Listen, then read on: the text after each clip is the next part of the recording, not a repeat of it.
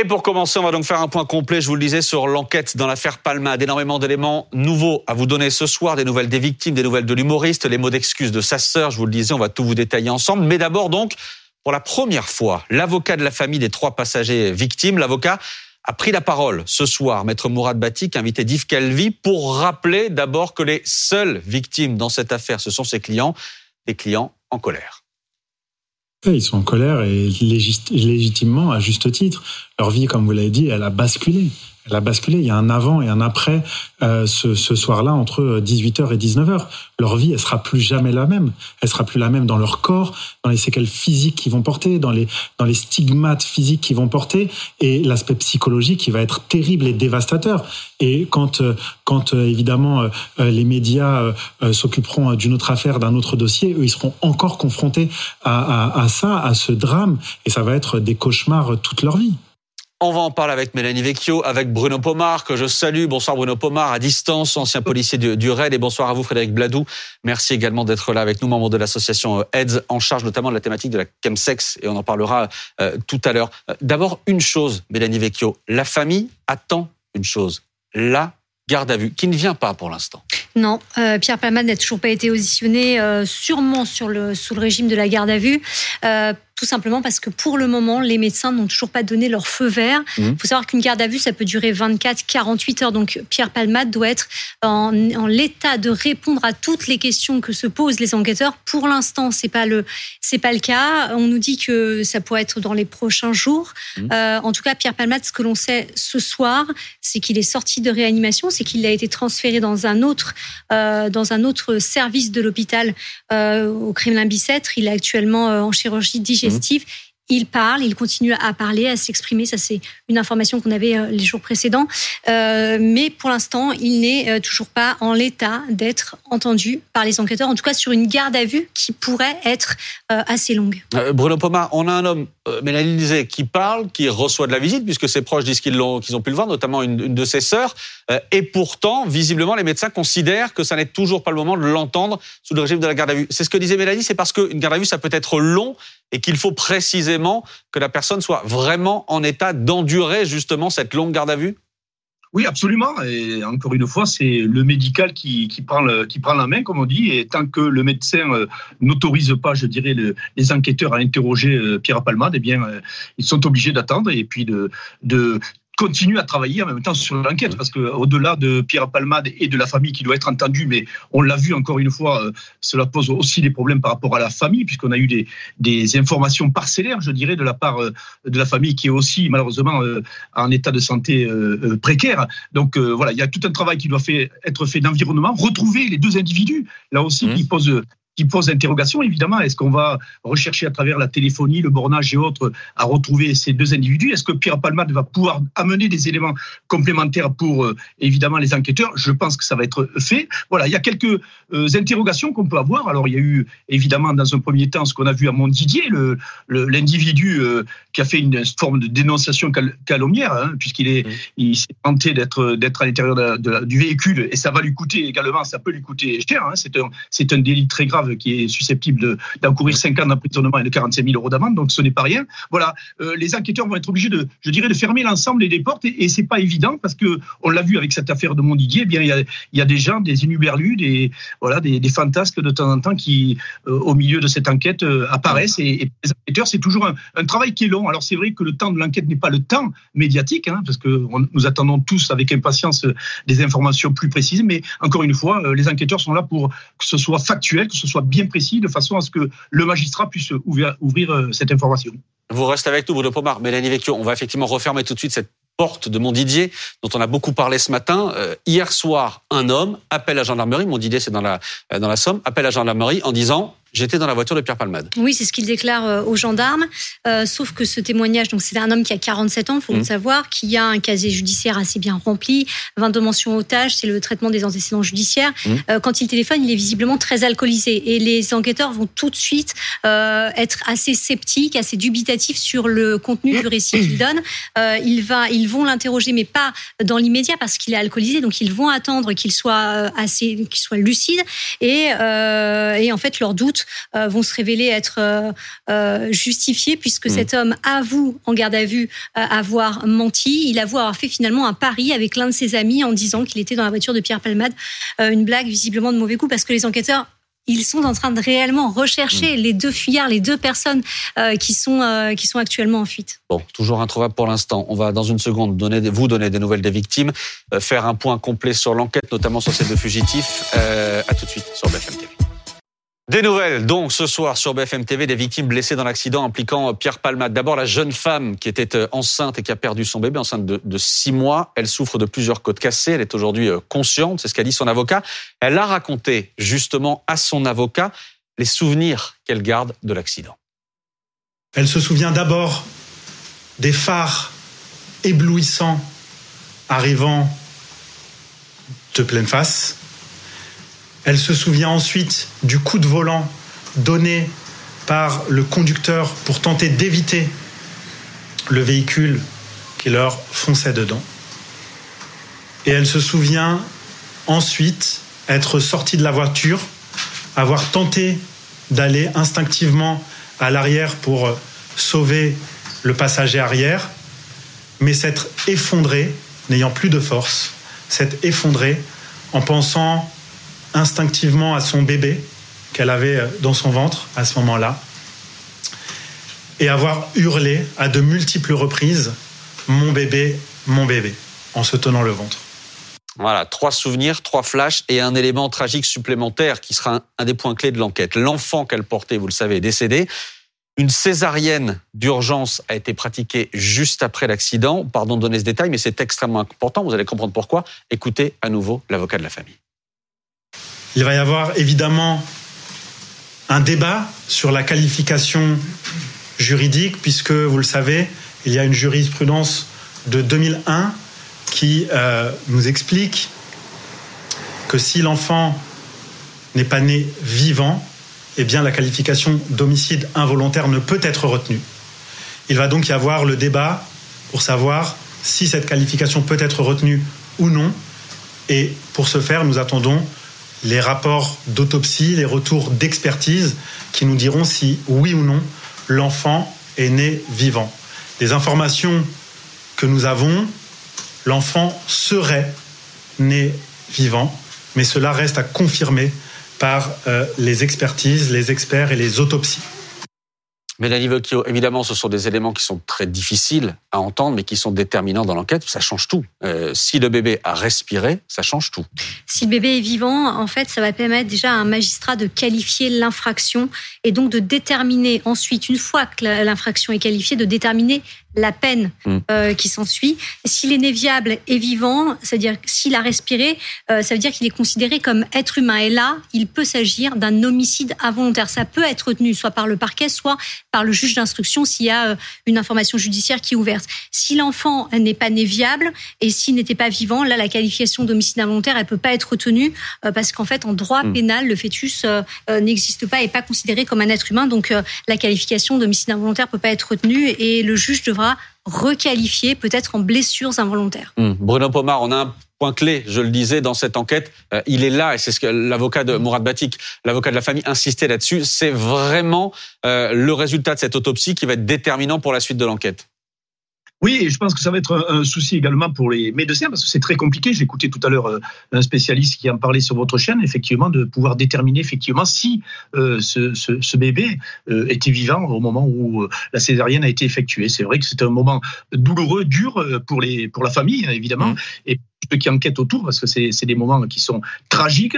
Encore une fois, ça va permettre de, qualifier ou de requalifier évidemment ce, cet homicide ou en blessure euh, volontaire. Donc ça, c'est une, vraie, une vraie interrogation, mais néanmoins, euh, compte tenu de la personnalité de Pierre Palmade, euh, je pense que les, les magistrats vont devoir travailler et surtout apporter des réponses concrètes à la famille qui est quand même dans le désarroi total depuis le début de cette affaire, par le manque d'informations, évidemment, compte tenu de la complexité de, l'enquête qui, est en cours. évidemment. D'un mot, Mélanie, comment euh, vont le conducteur de la voiture euh, et son fils? Alors, le conducteur de la voiture, euh, son pronostic vital, il était initialement engagé. là, c'est visiblement plus le cas, mais il est toujours en réanimation. Il a subi entre 3, entre 5 et 7 opérations. C'est ce que, je dis, que mmh. disait Mourad Batik lors de sa conférence de presse. Et le petit garçon, lui, eh bien, il est toujours en réanimation. Il a la mâchoire fracturée, il a été opéré également et euh, Mourad Batik disait euh, qu'il était défiguré. Alors on attend, on disait tout à l'heure, le placement en garde à vue de, Pierre Palman. On va prendre des nouvelles aussi de, l'humoriste qui n'a toujours pas été entendu par les enquêteurs. On le disait, Boris Karlamov.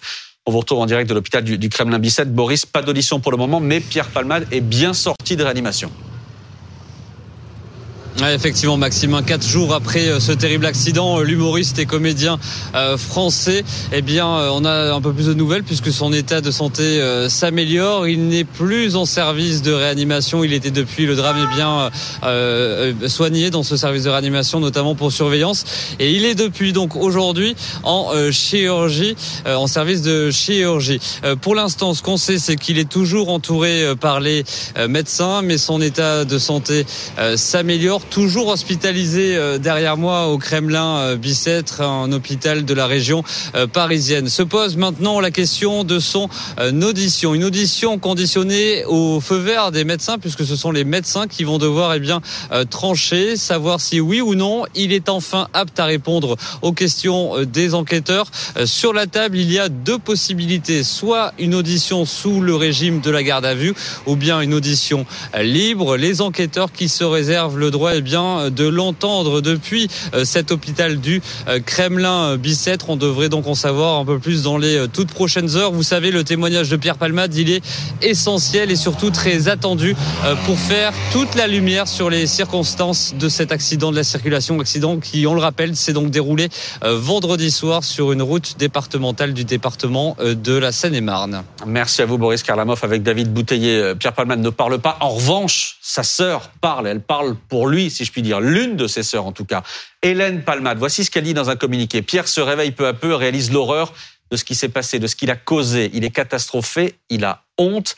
Euh, elle poursuit Hélène Palmade. L'idée d'avoir détruit la vie de cette famille le dévaste. Il prie, et nous avec lui, pour qu'il s'en sorte avec le moins de séquelles possible. Il prie, il prie vraiment il ne pense qu'à eux, il assumera toutes les conséquences de ses actes avec la conscience terrible qu'il ne pourra jamais préparer le mal qu'il a fait. Et enfin, voici ce qu'on dit dans ce communiqué, aussi vain que cela puisse paraître, Pierre leur demande pardon du plus profond de son âme. Charles dit juste une chose importante, ça n'est pas Palmade qui parle, c'est sa sœur qui parle. On l'a bien compris, il reçoit euh, des visites, il a pu voir sa sœur, etc je prends ce communiqué avec un peu de distance, encore une fois, parce qu'on sait qu'il est entouré, il a des avocats, etc., il a notamment une avocate. Ça n'est pas lui qui parle, c'est sa sœur. Ça fait une grande différence euh, dans les mots qui sont utilisés dans ce communiqué. Je ne sais pas parce qu'on peut quand même supposer que sa sœur euh, écrit ça sous la, sous la, avec l'accord euh, de mmh. Pierre Palmade, qui s'il n'est pas en, en jugé par les médecins en capacité de, de répondre à, toutes les questions des enquêteurs, euh, doit quand même euh, être en capacité de, de, de co-signer en quelque sorte ce, ce communiqué. Euh, elle, lui prête en quelque sorte euh, des mots.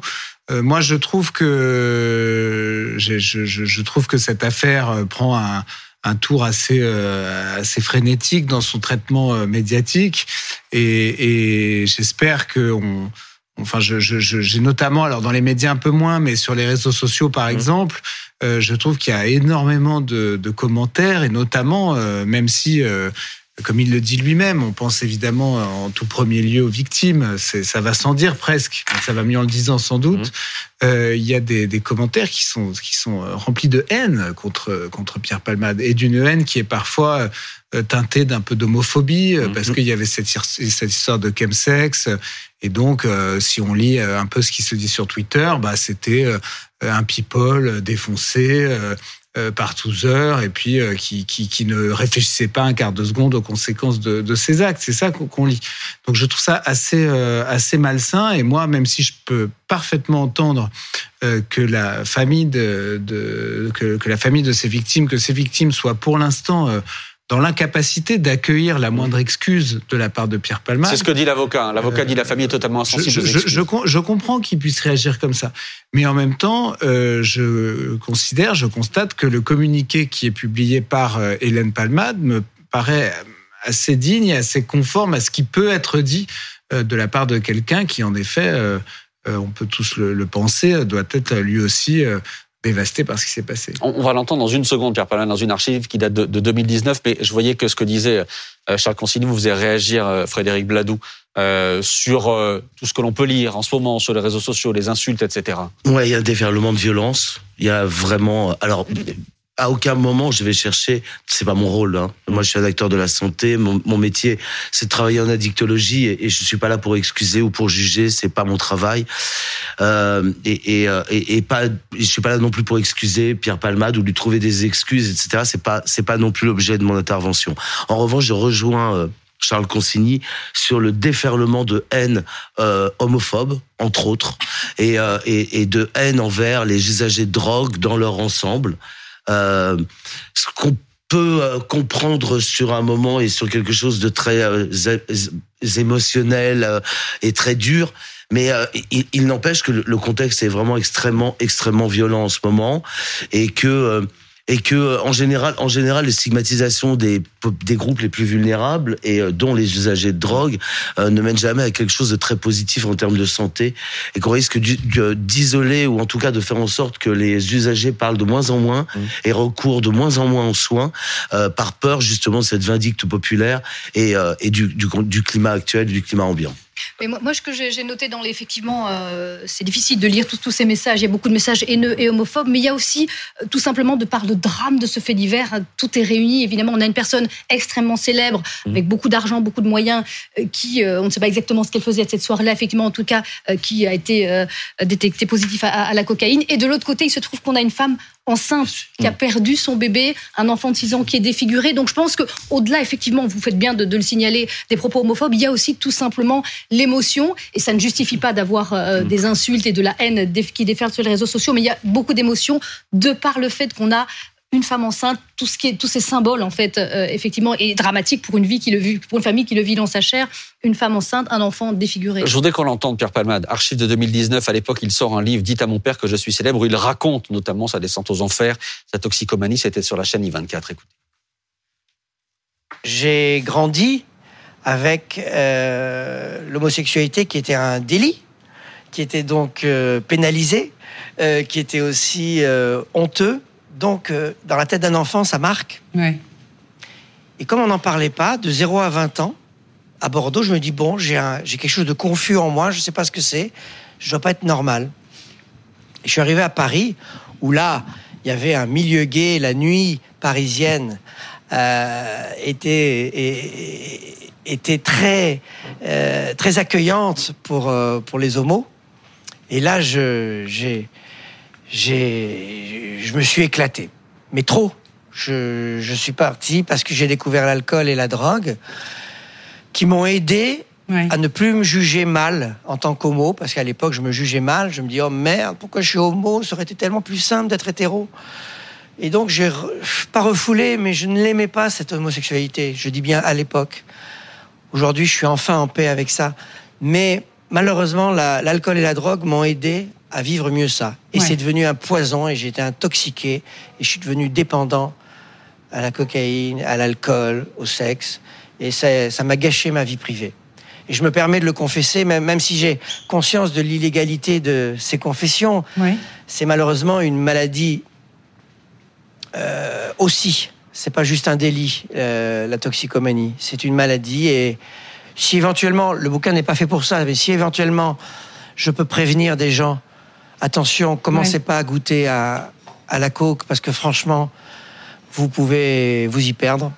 C'est un poison très sournois. Il y a une fausse image, il y a une fausse image sur la sur la coke qui est c'est un champagne illégal réservé aux artistes. Pas du tout, pas du tout. C'est une drogue qui est devenue très populaire qu'on retrouve dans tous les milieux sociaux.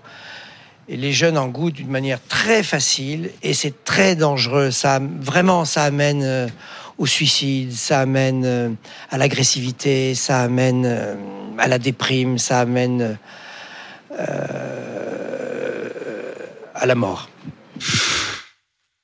Frédéric Bladou, ce parcours-là, ce témoignage-là, vous, vous l'avez déjà entendu On le retrouve, on le retrouve dans toutes les études qui sont menées auprès auprès de la communauté, auprès des euh, auprès des gays ou plus largement auprès des LGBTQI+. Mmh.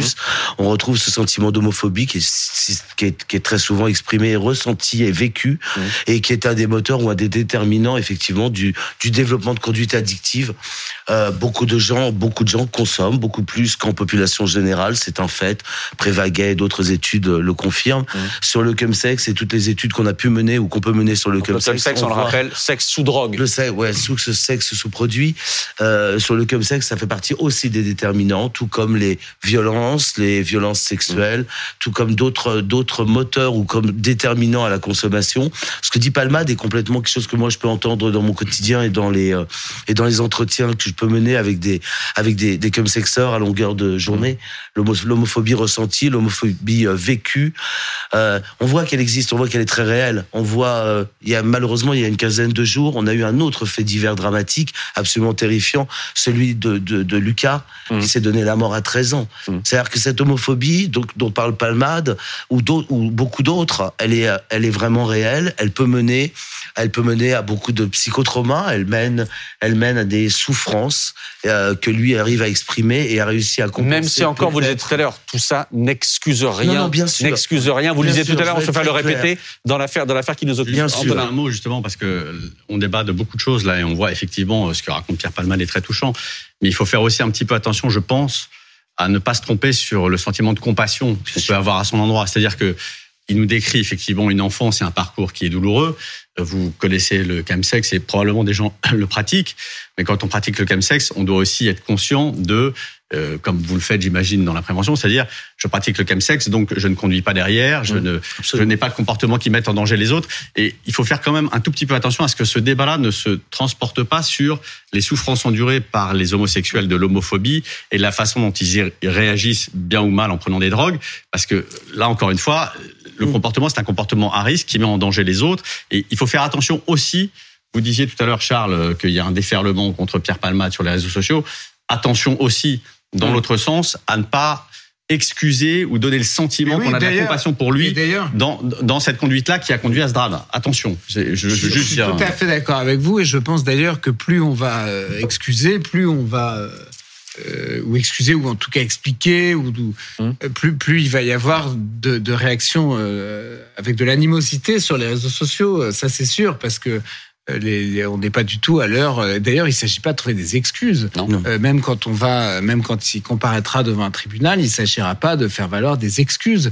Il s'agira sans doute d'expliquer, de, de, de, permettre euh, au juge de comprendre ce qui s'est passé, euh, mais certainement pas trouver des excuses. Simplement, c'est un, c'est une, un drame qui met en mm. lumière un phénomène, le phénomène que vous vous traitez tous les jours, qui est ce phénomène du chemsex, qui est ce phénomène des addictions aux mm. drogues et qui sont en, effet surreprésentés dans la communauté gay. C'est pour ça qu'on va jusqu'à pousser qu'on va qu'on pousse l'analyse jusqu'à se demander pourquoi c'est surreprésenté dans la communauté communauté gay. Et c'est vrai que ça l'est, hum. Notamment à cause de l'homophobie qui conduit euh, beaucoup d'homosexuels au mal-être, euh, sans, sans, sans qu'on fasse de lien entre, entre, ces, entre ce drame et ce constat sociologique. Les, alcooliques aussi connaissent, probablement consomment de l'alcool par excès, hum. sans doute en raison de drames personnels, et on considère que ce sont des délinquants de la route. Ce que je veux dire, c'est que non, mais faisons, on attention, la même faisons chose. attention quand même. Oui, c'est la même chose. On, on considère la même chose, la même chose avec les consommateurs de produits psychoactifs, qu'ils soient licites ou illicites. On est bien d'accord. Moi, je fais de la réduction des risques. On fait des brochures toute l'année. On fait des documents de prévention. On forme des gens. On travaille avec les médecins. Et en réduction des risques, bien évidemment, la première des réductions des risques, c'est de ne pas avoir de conduite ou de comportement à risque. On ne conduit pas quand on est sous sous l'emprise de produits psychoactifs. Donc ça, soyons bien d'accord. Je n'excuse rien l'énormité de cette, de cette histoire, c'est que tout ça aurait pu être évité si elle n'avait pas pris une voiture. Et ça, qu'on soit bien d'accord. Donc, à aucun moment, je ne chercherai. Hmm. J'ai simplement cherché à vous expliquer quels sont les déterminants ou les moteurs qui peuvent amener à des consommations exagérées, incontrôlées ou à des, ou à des addictions. Je n'ai pas du tout cherché, sur le cas présent, à excuser quoi que ce soit sur la conduite de Pierre Palma. Et bien sûr, c'est pour ça qu'on vous avait invité ce soir. D'un mot, euh, d'un mot, Bruno Pomar, pour clore ce débat-là. Oui, bah écoutez, euh, j'écoute avec attention. Évidemment, ça ne touche pas que la communauté, nos, nos compatriotes homosexuels, évidemment. Euh, mais vous savez qu'en France, c'est quand même près de 600 000 personnes qui consomment de la drogue. Et, et lorsqu'on voit les, les, trafics, je le vois à travers les collègues de la police et de la gendarmerie mmh. qui interviennent souvent sur les go-fast et autres, le, les tonnages de cocaïne qui, qui traversent notre pays, euh, que ce soit la Belgique, la France ou autre, c'est considérable. En France, en 2022, c'était 22 000 tonnes de cocaïne. Donc, ce qui veut dire qu'il y a de plus en plus de gens qui consomment ce ne sont pas que nos compatriotes homosexuels pour des questions d'homophobie ou autres qui, mmh. qui, à qui il faut jeter l'opprobre, surtout pas. Mais je pense que c'est un, un, vrai problème de, de, de santé publique qu'il faut prendre en considération. Et, et j'ose espérer que cette dramatique affaire va euh, réveiller un petit peu les pouvoirs publics et, et, mettre en place des dispositifs qui permettent de prendre en charge, parce qu'on l'a vu avec l'intervention de, de M. Palmade, évidemment que, que ce garçon est à la dérive totale, il le dit lui-même dans son, dans son livre. Et je pense que, encore une fois, il faut renforcer à travers des spécialistes d'addictologie pour pouvoir suivre ces, ces personnes qui sont de plus en plus nombreuses dans notre pays. Merci à vous, Bruno Pomar. Nora Merci. Et rapidement, pour aller dans, dans, dans, le sens de Bruno Pomar à l'instant, ce qu'il faut quand même se dire, c'est que par rapport au trafic de cocaïne, euh, on voit que depuis euh, la crise des, euh, des opioïdes aux États-Unis, il a fallu trouver bah, un marché d'arrivée pour cette production et que euh, l'Europe, en fait, depuis quelques années, voit véritablement la consommation de cocaïne exploser. Alors, la consommation de cocaïne, ce ne sont pas que les craqueurs qu'on a pu voir à la porte de la Villette. Ce sont des gens comme vous et moi qui consomment le matin avant d'aller au travail, qui consomment toute la journée. Euh, ce sont aussi donc des usages, euh, comme euh, vous l'expliquiez dans le dans, dans le chemsex aussi, donc croisés avec d'autres substances. Et cette question-là, on voit à quel point elle déstabilise aussi d'un point de vue géopolitique chez certains de nos voisins. On a beaucoup parlé ces derniers temps du port d'Anvers. On voit ce qui se passe au Havre en ce moment. On voit ce qui se passe chez nos voisins euh, en Hollande. On parle de narco-État. Mark Rutte, euh, le Premier ministre euh, néerlandais, a été mis sous protection policière.